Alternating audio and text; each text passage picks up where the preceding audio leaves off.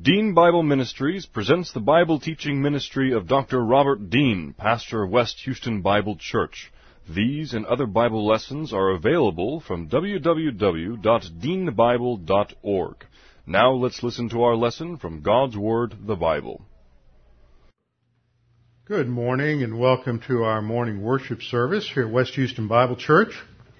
Yesterday, November the tenth, two thousand seven, was the two hundred thirty-second birthday of the United States Marine Corps. On November, yeah. How many Marines we have in here? One, two, I knew Jonathan was, a couple of Marines.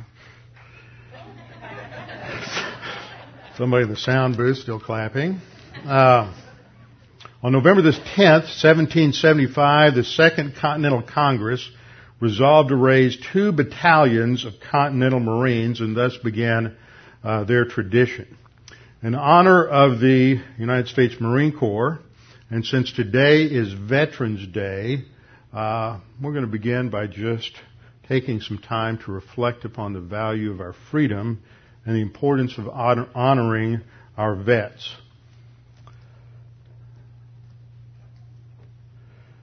Perhaps the most significant battle for the United States Marine Corps in their history was the Battle of Iwo Jima, commemorated by the Marine Memorial that's in Washington, D C, commemorating the flag raising at Iwo Jima.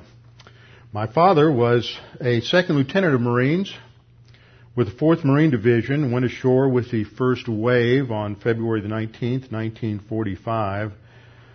He only spent two days there. He got a Bronze Star and a Silver Star and two Purple Hearts, and decided he never wanted to go camping again. During World War Two, there were eighty-one Marines and fifty-seven Navy Medal of Honor recipients. During the assault on Iwo Jima, twenty-two Marines and five sailors received the Congressional Medals of Honor for their actions. twenty-seven men received the Medal of Honor for conspicuous gallantry during the Battle of Iwo Jima. twenty-two Marines out of a total of eighty-one for the entire war, along with four Navy corpsmen and one Navy landing craft commander. Exactly half of the awards issued to Marines and corpsmen of the fifth Amphibious Corps were posthumous. Within a larger institutional context, Iwo Jima represented more than one-fourth of the eighty Medals of Honor awarded Marines during the Second World War. It was said by Admiral Chester Nimitz, among the Americans who served on Iwo Island, uncommon valor was a common virtue. As we reflect upon our veterans, I thought I would read a citation for the Medal of Honor given to Captain Joseph Jeremiah McCarthy, who was uh, commissioned in the United States Marine Corps Reserve. He was with the second Battalion, twenty-fourth Marines, fourth Marine Division. Citation reads, "For conspicuous gallantry and intrepidity at the risk of his life above and beyond the call of duty as commanding officer of Company G, second Battalion, twenty-fourth Marines, fourth Marine Division, an action against enemy Japanese forces during the seizure of Iwo Jima, Volcano Islands, on the twenty-first of February nineteen forty-five. Determined to break through the enemy's cross-island defenses, Captain McCarthy acted on his own initiative when his company advance was held up by uninterrupted Japanese rifle, machine gun, and high-velocity forty-seven millimeter fire during the approach to Matayama Airfield number two. Quickly organizing a demolitions and flamethrower team to accompany his picked rifle squad, he fearlessly led the way across seventy-five yards of fire-swept ground, charged a heavy, heavily fortified pillbox on the ridge to the front, and personally hurling hand grenades into the emplacement as he directed the combined operations of his small assault group, completely destroyed the hostile installation. Spotting two Japanese soldiers attempting to uh, attempting an escape from the shattered pillbox, he boldly stood upright in full view of the enemy and dispatched both troops before advancing to a second emplacement under greatly intensified fire and blasted the strong fortifications with a well-planned demolitions attack. Subsequently entering the ruins, he found a Japanese taking aim at one of his men, and with alert presence of mind, jumped the enemy, disarmed and shot him with his own weapon. Then, intent on smashing through the narrow breach, he rallied the remainder of his company and pressed a full attack with furious aggressiveness until he had neutralized all resistance and captured the ridge. An inspiring leader and indomitable fighter, Captain McCarthy consistently disregarded all personal danger during the fierce conflict, and by his brilliant professional skill, daring tactics, and tenacious perseverance in the face of overwhelming odds, contributed materially to the success of his division's operations against this savagely defended outpost of the Japanese Empire. His cool decision and outstanding valor reflects the highest credit upon Captain McCarthy and enhance the finest traditions of the United States Naval Service. On Veterans Day, nineteen fifty-four, President Dwight Eisenhower issued the following proclamation. Whereas it has long been our custom to commemorate November eleventh, the anniversary of the ending of World War One, by paying tribute to the heroes of that tragic struggle, and by rededicating ourselves to the cause of peace. And whereas in the intervening years the United States has been involved in two other great military conflicts, which have added millions of veterans living and dead to the honor rolls of this nation. And whereas the Congress passed a concurrent resolution on June fourth, nineteen twenty-six, calling for the observance of November eleventh with appropriate ceremonies, and later provided in an act approved May thirteenth, nineteen thirty-eight, that the eleventh of November should be a legal holiday and should be known as Armistice Day.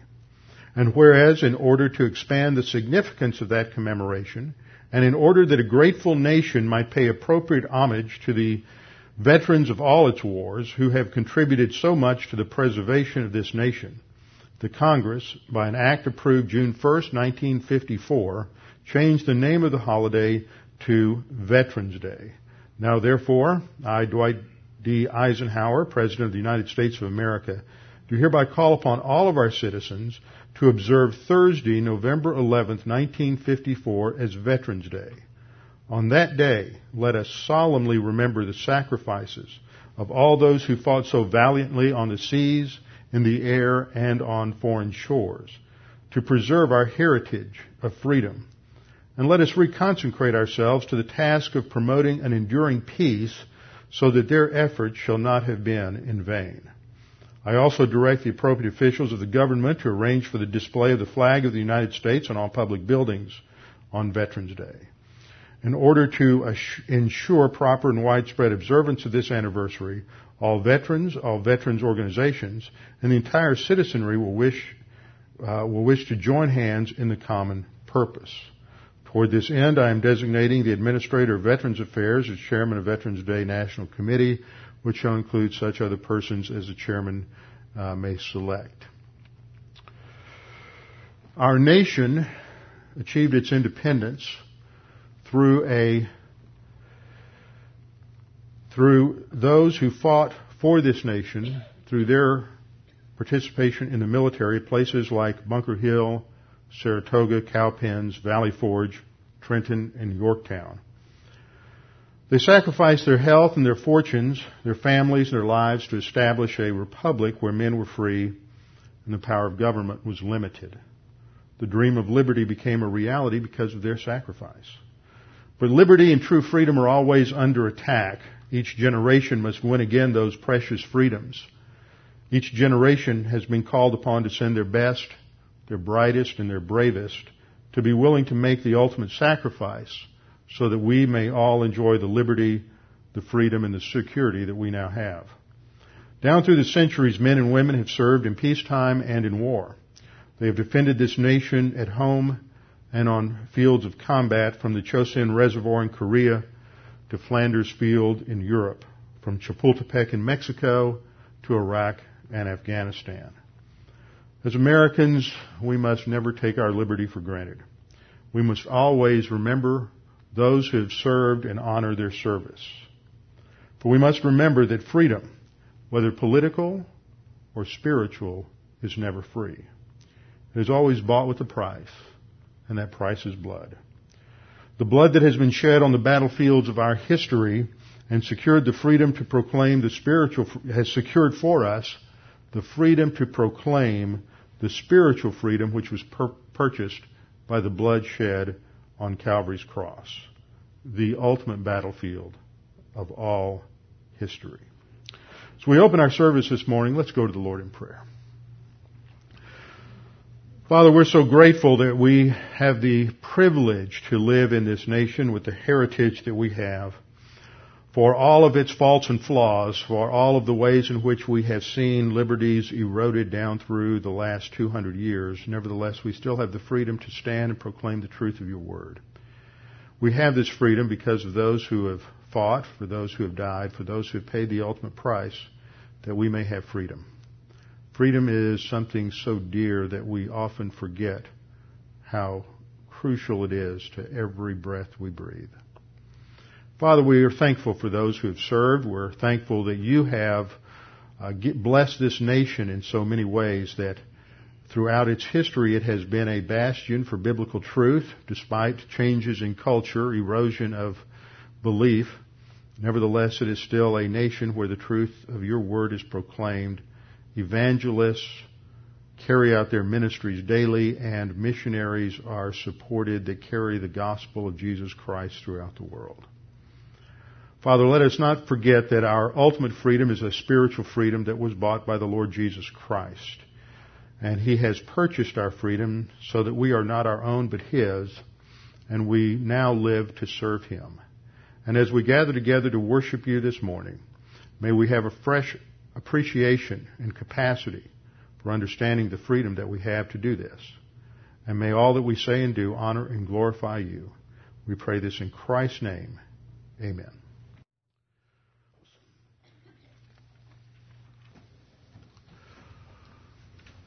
One of the most significant aspects of worship is celebrating the Lord's table. For in the act of celebrating the Lord's table on a regular basis, we proclaim the Lord's death and its significance for us. The night before he went to the cross, the Lord celebrated the Passover meal with his disciples. And in that meal, he invested two elements with new meaning. The Passover meal was an opportunity for the Jews to commemorate their deliverance from slavery in Egypt. It not only looked back to what God had done in redeeming them from being slaves in Egypt and bringing them into a new land and a new life, but it also foreshadowed and pictured the ultimate deliverance from slavery, from spiritual slavery, slavery to sin, that would be accomplished on the cross. For there the Lord Jesus Christ paid the penalty for our sins, and that through him we might have deliverance, freedom from slavery to sin, and have a new life that was not based on who we are, what we've done, but on who Jesus Christ is and what he did on the cross. And that forms the structure for understanding the Lord's table. Focuses on two things: who he is and what he did. The bread pictures who he is. The cup pictures what he did. The bread is unleavened. Leaven in the Scripture is a depiction of sin, a symbol for sin. And so the bread was unleavened because it was picturing the fact that the Lord Jesus Christ in his humanity did not partake of Adam's original sin. He was born without a sin nature. He had no personal sin, and therefore, since he maintained the perfect righteousness with which he was born in his humanity, he was qualified to go to the cross and there to pay the price for the sins of the world. So when we take of the bread, we think of who Jesus Christ is and all that was part of God's plan to bring about the incarnation so that we could have a perfect Savior. Second element is the cup. The picture in the cup is the color of the wine or the grape juice, the reminiscent of the color of blood, blood that is shed by a sacrifice. For Jesus Christ was a sacrifice on the cross. When he first came to John the Baptist, John said, "Behold the Lamb of God who takes away the sin of the world." Any Jew who heard him say that would immediately be reminded of the Passover lamb that was slain for the nation each Passover. So when we take of the cup, we think of the covenant that was made, the new covenant that was established at the cross because of the sacrifice of Jesus Christ. So the cup represents his work, the completed work of our salvation, that he did everything for us, and there's nothing that we can do to add to that. The Lord's table is for anyone who is a believer in the Lord Jesus Christ.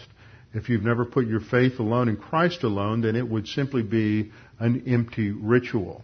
For the believer, it is not an empty ritual. It is a memorial ritual that has meaning because we understand who Jesus Christ is and what he did on the cross.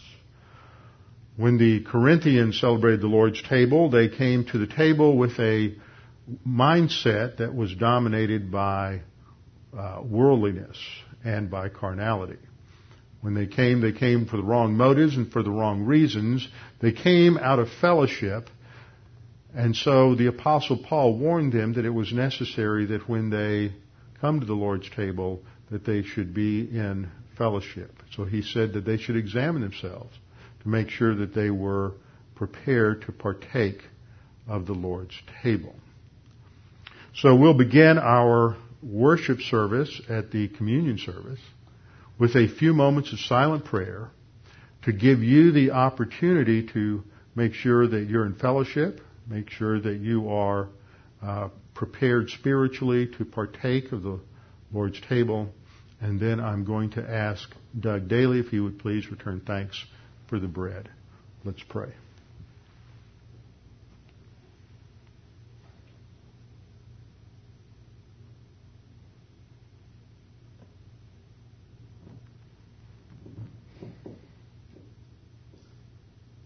Father, we thank you for this privilege of celebrating Jesus Christ's death on the cross.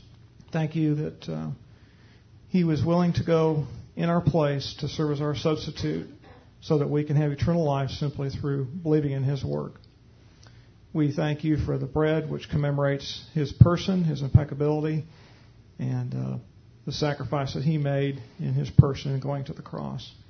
We pray that as we partake of the elements for concentration, and that the Holy Spirit will help us to recall to mind the things that we've learned so that this will be meaningful. In Jesus' name, amen.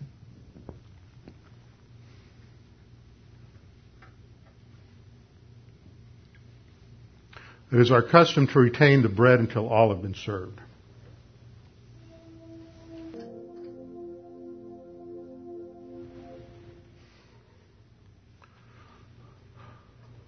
At Passover meal, our Lord took the bread, and having broken it and distributed it to the disciples, he said, "This is my body, which is given as a substitute for you. Take and eat."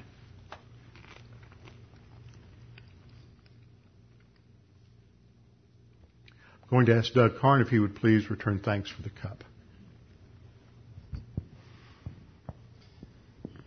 Dear Heavenly Father, we thank you for your grace that allows us to gather together today to celebrate the Lord's table.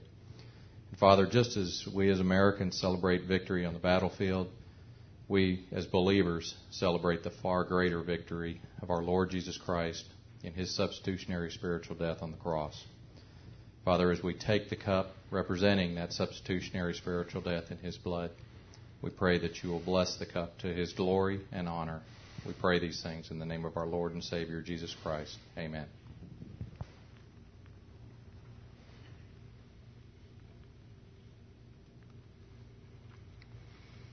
It is our custom to retain the cup until all have been served.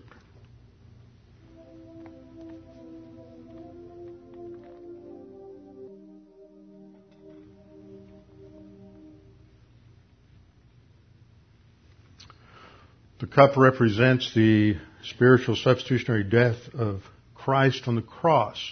It is the ultimate basis for our praise and worship of him. In heaven, the heavenly chorus sings, "Worthy is the Lamb who was slain, to receive power and riches and wisdom and strength and honor and glory and blessing. When our Lord took the cup, he said, "This is the new covenant of my blood, which is given for you. As often as you drink this, do so in remembrance of me."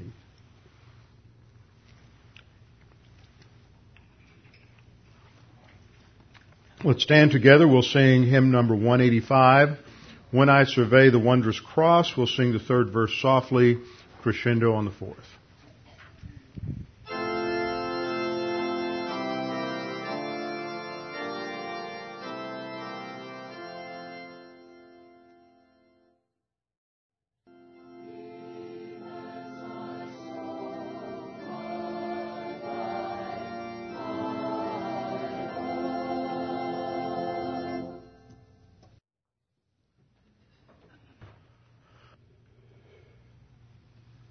This is the record that God has given to us, eternal life.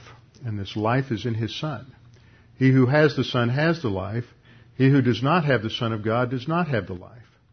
He who believes in him is not condemned, but he who believeth not is condemned already, because he has not believed in the name of the only begotten Son of God.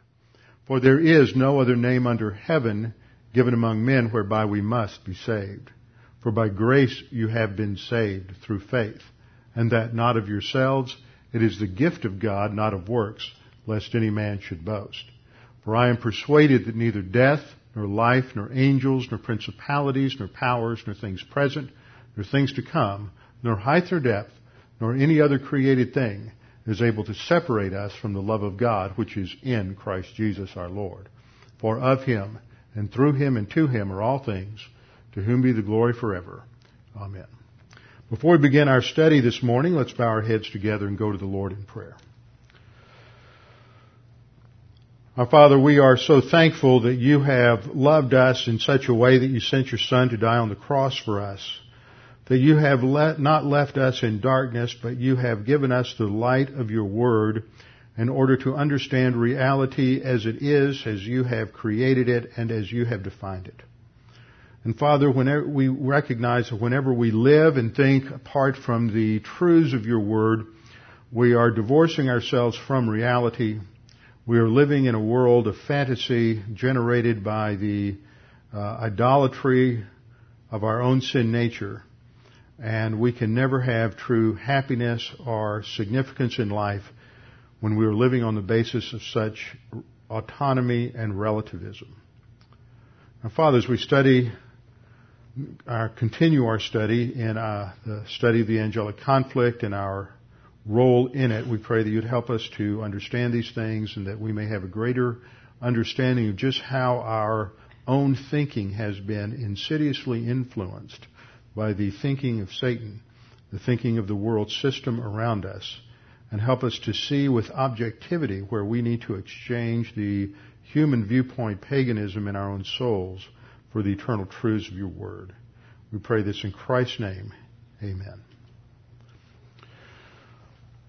We're continuing our study on the angelic conflict and the assaults of Satan on the human race. We've gone through the direct assaults, and beginning last week, we began to focus on the indirect assaults. The indirect assaults are those assaults where Satan attacks the human race indirectly, either through circumstances or through individuals or through systems of thought that dominate uh, human history, systems of thought that involve religious uh, systems, philosophical systems, uh, just any kind of system that allows man to think that somehow he can find meaning and significance and happiness apart from complete orientation to the authority of God and his grace and his word.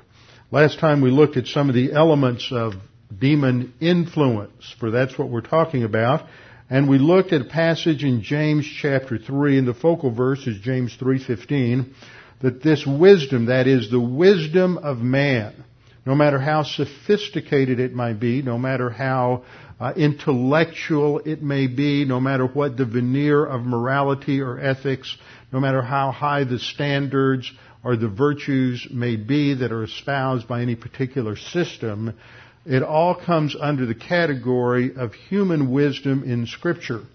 And this wisdom is not, James says, that which comes down from above, but is earthly, natural, and demonic. Now that's hard for a lot of people to really uh, comprehend and understand. It may sound rather abrupt, rather harsh to you, especially if you are particularly impressed by anyone who has written on any particular topics, uh, anywhere from art to music to uh, economics or political theory or whatever the field of human intellectual activity may be. Ultimately, it all comes out of some sort of philosophical orientation.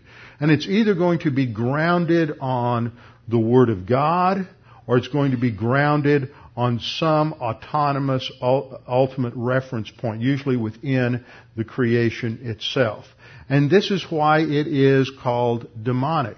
Not because if you get involved with it, you're going to start uh, sacrificing babies to Satan or anything like that, but because it is, it partakes of the same fundamental destructive thought forms that characterize the thinking of Satan.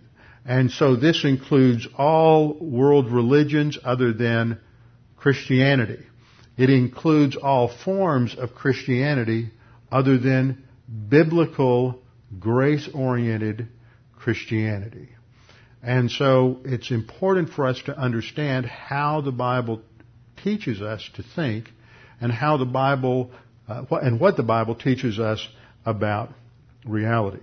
So just a few points to summarize some of the things I covered last time. First of all, all human wisdom is equated with demonic thinking.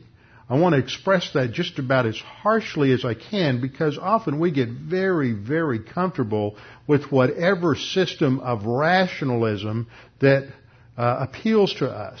We rationalize our comfort zones, uh, what sins we're going to pay attention to and what sins we're going to ignore, what thought forms we're going to uh, validate and which ones we're going to oppose, simply because of the trends of our own sin nature, because of the affinities of our own personality, because of the uh, way our parents, our peers, our teachers taught us as we were growing up. And so we become comfortable with certain things, and and uh, we try to somehow blend that those those comfortable beliefs with the Bible. And often paganism gets baptized as Christianity, and we become convinced that the way we think is really biblical when it is nothing more than another form of baptized paganism. The ultimate issue in worldliness, which is one of the major areas of demon influence, is the thinking of Satan. And the ultimate cause is that the thinking of Satan glorifies the creature over the Creator. The Creator is minimized, if not completely eradicated, from significance in our thinking. Man, since the fall of Adam, has been deceived into thinking that he can figure out reality without paying attention to the Word of God, that he can figure out how to be happy. He can figure out how to organize his social structures. He can figure out how to have a good marriage. He can figure out how to raise a good family. He can figure out how to organize his society in terms of politics and economics without starting from the Word of God. And yet the Scripture tells us that there is a way that seems right to man, but the end thereof is death. Any attempt to start to any degree apart from a foundation in the Word of God is to put at least one leg in the world of fantasy. And fantasy ultimately comes crashing down against the hard rock of reality. A third characteristic of human viewpoint thinking, this thinking of Satan, is it's characterized by these two things, autonomy and antagonism. Two things that are somewhat similar, and yet they have different different uh, aspects to them. By autonomy, I mean the deeply held orientation of your sin nature that you can make life work apart from God, that you really don't need God or the Bible, that when you get back into a corner, when the pressures of life really uh, close in around you, that you often react in with mental attitude sins of anger or bitterness or jealousy or whatever, thinking that somehow that's going to solve the problem, or you respond in uh, overt actions that are sinful, thinking that somehow that's going to solve the problem. Uh, somehow we blame God for whatever the problems are, but it's this idea that is held by the sin nature that I can make life work apart from God, and when the problems come along, that's the default position of your thinking. That's because we're sinners. And that's the, the sin nature is, our, even as believers, it still tends to be our default position unless you have reprogrammed your thinking with the Word of God. The second word that I'm using to define the essence of satanic thinking and all human viewpoint thinking is antagonism. It is ultimately antagonistic to the Word of God. Now, we may see a lot of systems in life that, that tend to sort of uh, have a veneer of, of attractiveness to Christianity and, and defer to Christianity and refer, defer to God. But ultimately, when you peel back the surface layers, there is a deep antagonism to a hundred percent dependence upon the Word of God for organizing and structuring our thought. It's not just the, it, it's not just, if I can use an analogy of a, of a house, it's not just that the bricks and the mortar and the wood that's used in com- composing the house or the makeup of the house, but that the basic blueprint has to be changed. The blueprint of our thinking. See, the blueprint of every creature's thinking from the time you're born is a blueprint of autonomy and arrogance. And what has to happen is that that has to be completely restructured to an attitude of humility and dependence and love toward God the Father. And that takes time to become re-educated. Most people don't want to be re-educated. They just want comfort. I've often used the example, I'll use it again, that what happens with most people is a lot of people when they get saved, now it may not be true for you, but it's true for a lot of people that there, there's some element in their life they're not satisfied with. For some people it's more extreme than others. Uh, it's not necessarily true in my case because I was six years old and I really didn't know whether or not I was satisfied or unsatisfied. I was just a happy little kid. But eventually, as I grew up, I had to deal with the, the whole issue of happiness and significance and meaning in life or all those things. But as you get older, this, this becomes more of a factor in people coming to Christ. And it may even become more of a factor once you're saved in getting oriented spiritually. But you tend to think that you can sort of make life work on your own without without God, and you really don't don't need God, and so people get caught up in a in a pursuit of happiness that often involves a lot of uh, behavior that ultimately brings misery. It brings destruction. It uh, destroys their mind or their body, and they they get to a point where they're somewhat unhappy, and then they hear the gospel, and they think, hmm, well, I'll invite Jesus in to sort of clean up some of the mess. And so they think that Jesus is going to come in like an interior decorator and he's just going to change the curtains and repaint the kitchen and put in a new countertop and maybe a new sink, and he's going to paint upstairs and get rid of the old carpet and put down hardwoods. And and basically what you do is you, you just want to have a little reconstructive surgery on your own view of life. Adapt a few things from Christianity that's that's comfortable, but it's still in the same house. It's still on the same foundation.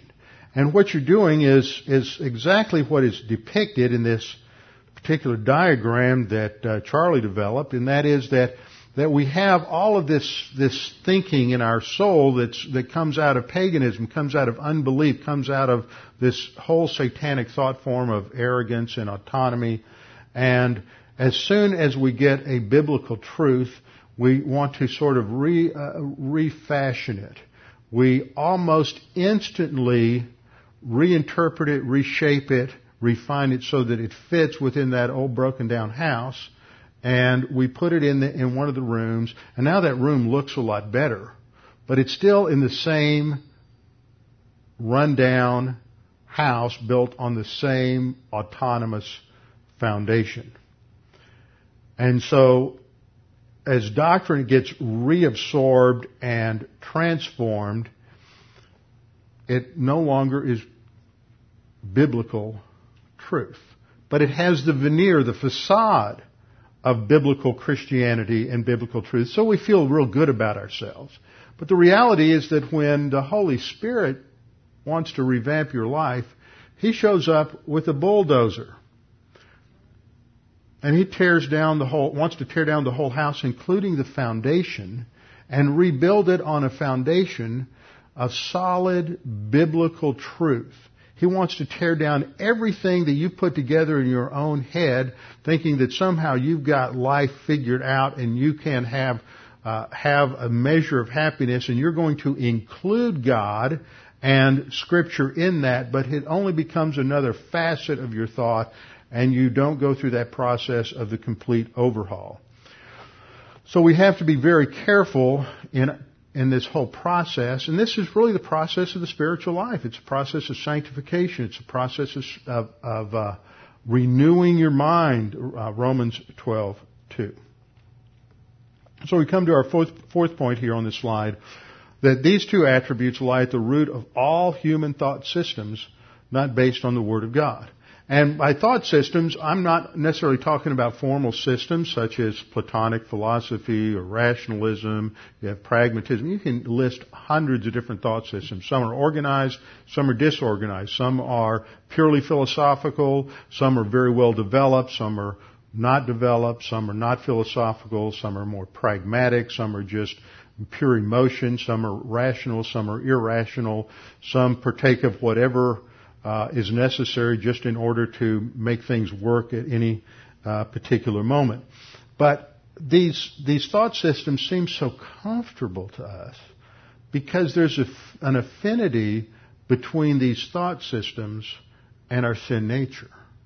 And so often, depending on the culture you come out of, whatever that culture may be, whether it's an Asian culture, whether it's a Russian culture, whether it's an African culture, a primitive culture, a sophisticated culture, whatever it is, you are inculcated in the planks of that thought system from the time you come out of the gra- uh, cradle, all the way till the time you get you get saved. And the default position of your sin nature always goes back to that because that's your comfort zone. That is this comfort zone of your sin nature. And so often we fail to recognize those things because only by the Word of God can we really get far enough out from who we are and our own culture to be able to have an honest, objective critique of just what we're thinking. And that's hard for a lot of people. Some people never never can do that. They can't ever understand why somebody thinks differently from them. Uh, it's hard for us. And a lot of us, if you grow up in a homogeneous society where everybody thinks the same and everybody's pretty pretty similar, it, it's very difficult to understand why somebody would think differently. I'm sure there's there's a lot of people who have grown up within a Islamic culture, never been exposed to any Western idea, that think that Uh, anybody from the West is just absolutely horrid. They've just been, that's their culture. That's the mindset of their thinking. They've never been exposed to another, another way of thinking. And so we have to understand these things because it just is true for us.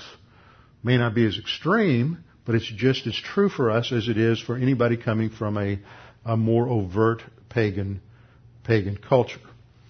Now, what we have to do in this whole process is understand some of these fundamental dynamics that are going on in terms of just thinking itself. So I've alluded to this last week. I'm going to put this slide up here and show you a little bit of the difference. Let's just start with what biblical thinking is supposed to look like.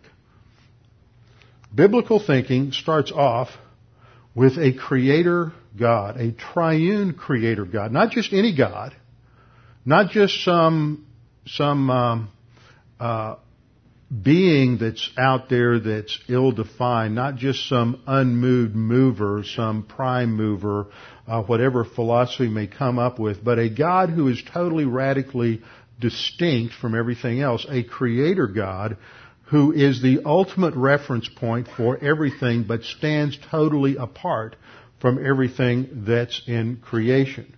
So I'm picturing this with a brick wall. This God is totally distinct, totally other. His thoughts are not our thoughts. His ways are not our ways. He is completely different.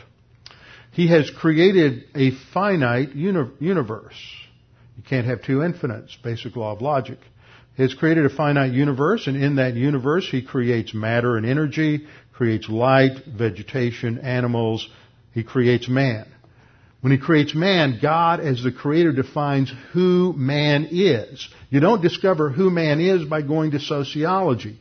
You may go to sociology and discover some truths, lowercase truth. But how do you know that next week you won't discover some truth that changes your, your view today? You don't, unless you have some ultimate reference point, which is God. So, God defines who man is, and this is also true for psychology. Is who is man in terms of his soul. The word psychology, it, when you break it down, it's from the Greek word psychos, psyche rather, and logos. Logos is a study of the soul. The Bible claims to be the sole authoritative source of information about the soul. Freud, Jung, Maslow, all of these secular psychologists come along and on the basis of empiricism seek to speak authoritatively about that which God claims to have exclusive authority in. And so they come up with all of their guesses and their imaginative uh, reasonings, which the Bible refers to as simple vanity, to tell you who man is. And, and this is so bred into our culture. It is, we are such a psychologized culture that, and, and when you go to work, uh, I hear more and more about people apply for a job. First thing they have to do is take a psychological assessment. See, you've just been forced into the world's structure. By taking that, you validate their concept of what's right and wrong. Now, that's really tough. Then you come along and you say, well, Robbie, what do you say about the fact that, that I'm applying for Dallas Seminary and they give me a psychological assessment? See, that validates this. No, it doesn't. When I went to Dallas Seminary, you had to pass a G R E. You had an academic qualification. Now, you don't have to do that. You can get into a graduate school of theology without taking a graduate exam. You just have to be, according to somebody else, psychologically healthy, according to whose standard, who set these, who defined these assessments. See, God says He's the one who tells us who we are and what our problem is. He tells us what our purpose is, that man is distinct from all other living creatures and he's distinct from everything else. He's not in this singular chain of being that goes back to early Greeks, but he is totally different because he's created in the image of God and he's created to rule over man. He is, he has certain social institutions that are established by God so that in society with other people there can be order and, uh, and, and achievement. All of these things come about. So God defines man as a social creature. He says, I'm going to make man male and female. He establishes marriage. He establishes family. Later on, after the fall, He establishes human government. That man is responsible for governing himself and punishing those who violate the rules and the laws of society. So we can go to the Scripture and we can learn things that relate to um, law and politics. Not that the Mosaic Law is to be something we take and say that's our Constitution, but that as a perfect law, Romans seven, Paul said the law was perfect, just, and holy. Period.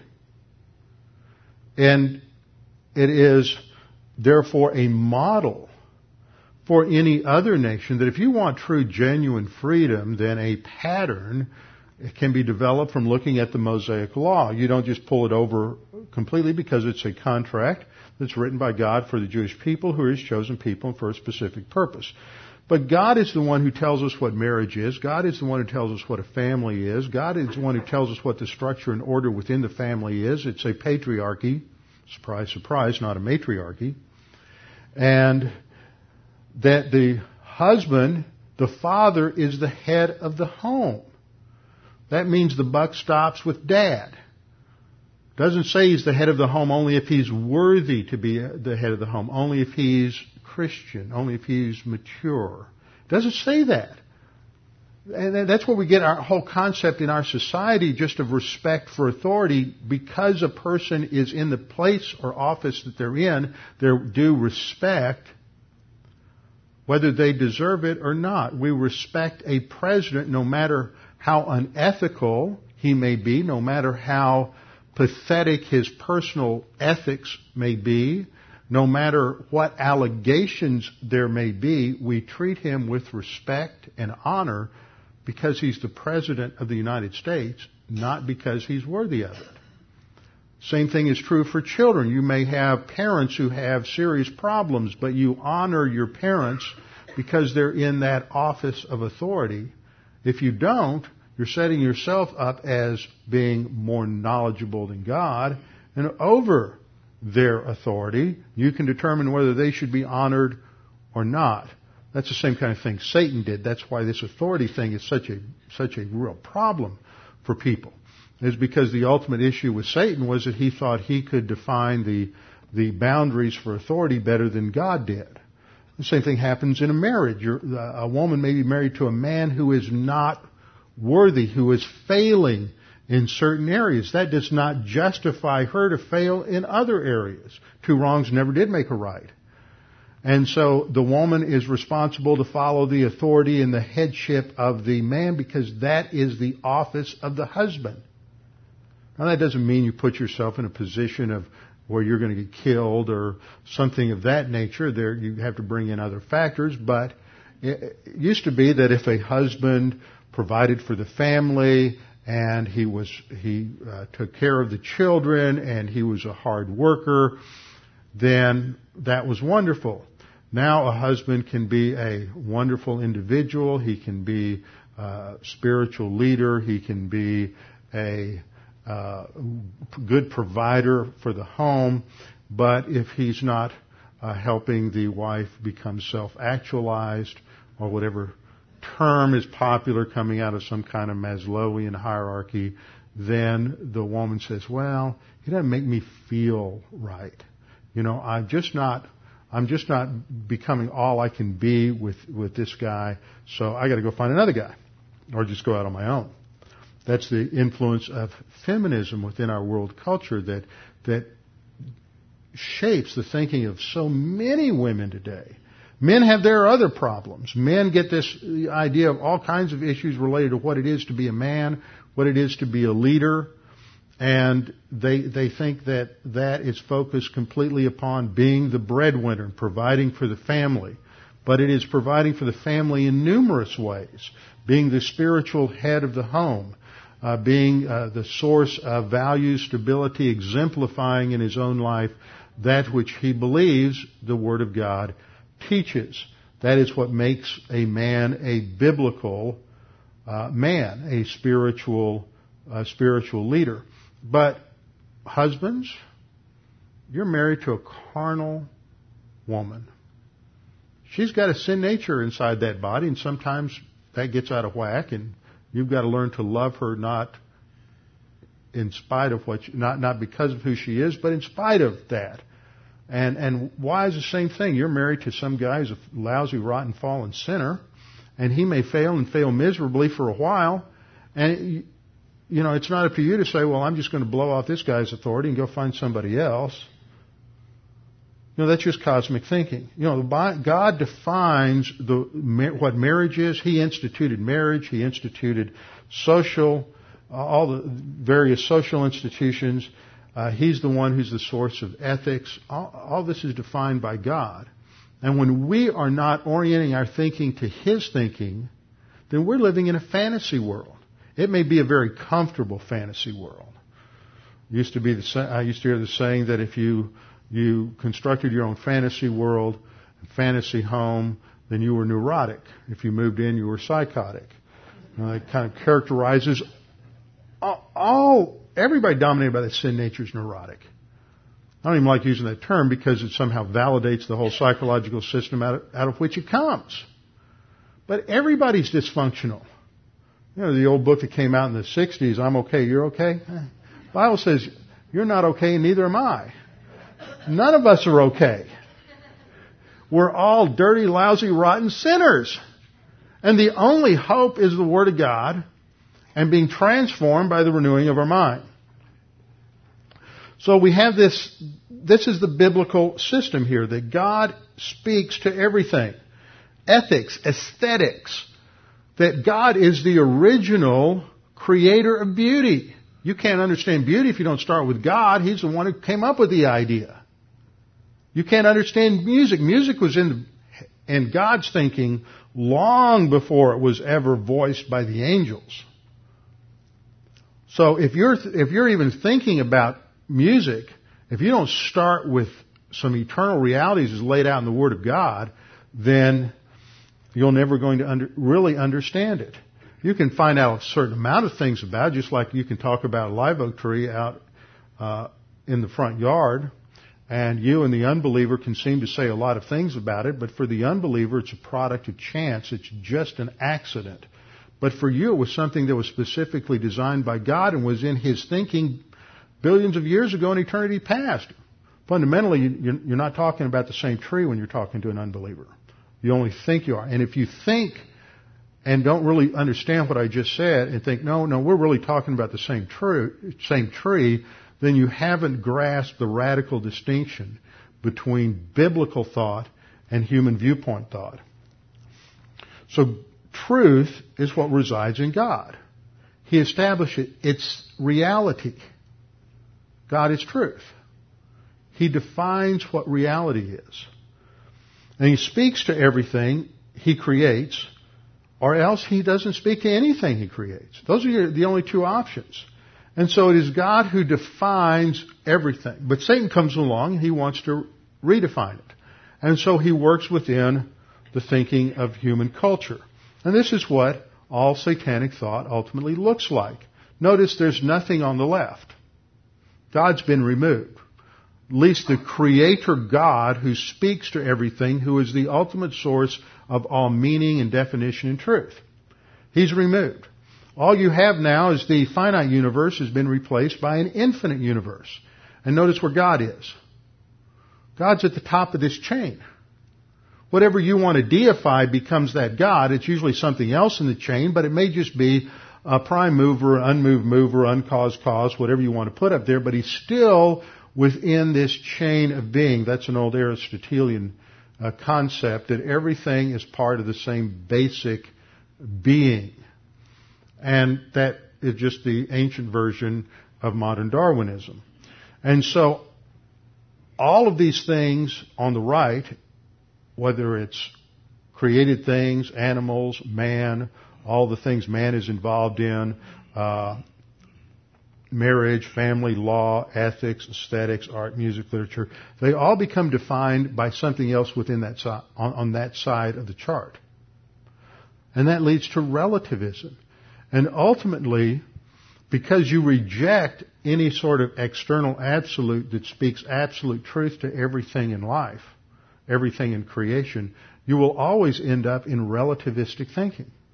And man is born with a little relativistic barometer, or shall we say a magnet, in his, in his makeup called the sin nature. He, you're born with this orientation to reject an absolute authority, because the center of your little universe from the day you were born was you.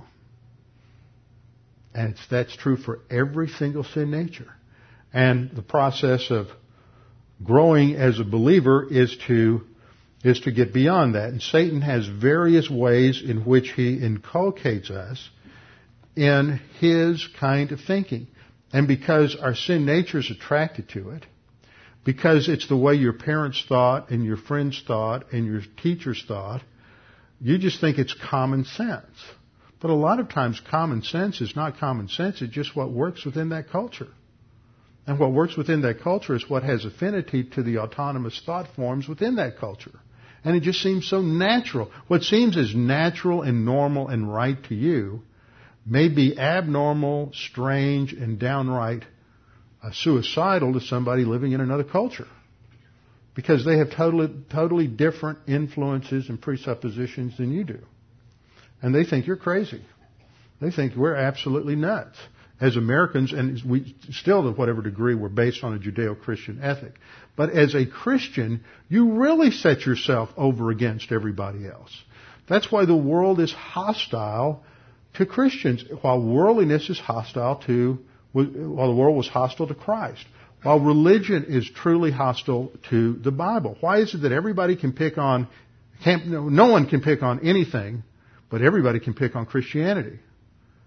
It always boils down to that, where Christianity is everybody's favorite whipping boy, but you can't say anything negative about anybody else. Why? Because Christianity is absolute truth.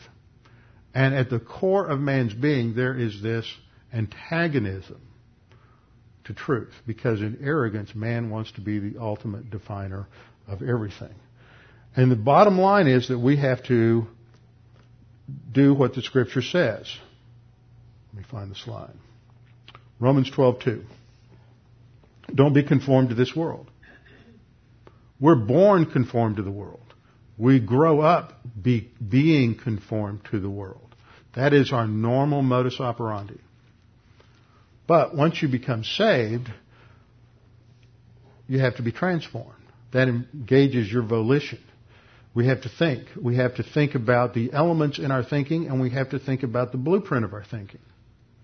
Both have to change, because if you change the elements of your thinking without changing the blueprint of your thinking, you're still going to be thinking biblical thoughts, but within the framework of pagan concepts. So we have to be transformed by the renovation of our mind, that we may demonstrate, that's the idea of prove there, demonstrate in our life, will become an evidence in the angelic conflict, that the will of God is good, acceptable, and perfect. And that's what, that's, that's the marching order for a pastor. That's the marching order for a church. That is why we exist, is to overhaul our thinking. And it's not easy. And not everybody wants that challenge. A lot of people go to churches where their thinking, their worldliness is, is not ever challenged. It's, the dominant idea in our culture for the last hundred years or so has been existentialism and mysticism. And its counterpart in Christianity is the Pentecostal charismatic movement. They're existential mystics. How comfortable. Why do you think the Pentecostal charismatic movement has grown so much in the last hundred years? Because you can become a, you can get saved and you can become a Pentecostal charismatic and never change how you think. You're still living in your comfort zone. You're just a worldly believer. Same problem happened with the Corinthians back in the New Testament. It's nothing new. But every generation, just like freedom, every generation has to earn it on its own. Every generation has to relearn these lessons. Every generation of believers has to decide whether doctrine is going to be first or whether self is going to be first. Are you going to be dominated by the world, or are you going to be dominated by Scripture? And the only source of freedom is going to be the Word of God. When Jesus confronted the Pharisees, they claimed that they were free, but they weren't.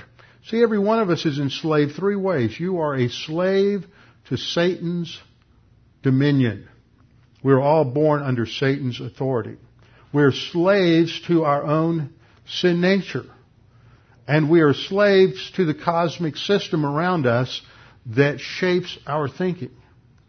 And it's only when you can break those shackles First at the cross, by trusting in Christ as your Savior, when you're transferred from the domain of Satan to the authority of Christ. And then second, by the ongoing study of the Word of God that transforms your thinking, can you have real freedom. This is why Jesus said, you shall know the truth. And by truth he meant what I had up there on the slide, God, who's the originator of absolute truth that's over against everything in the creation. Only by orienting your thinking to his absolute truth is there real, genuine freedom. That's the foundation for all, all other freedom. Let's bow our heads together and close in prayer.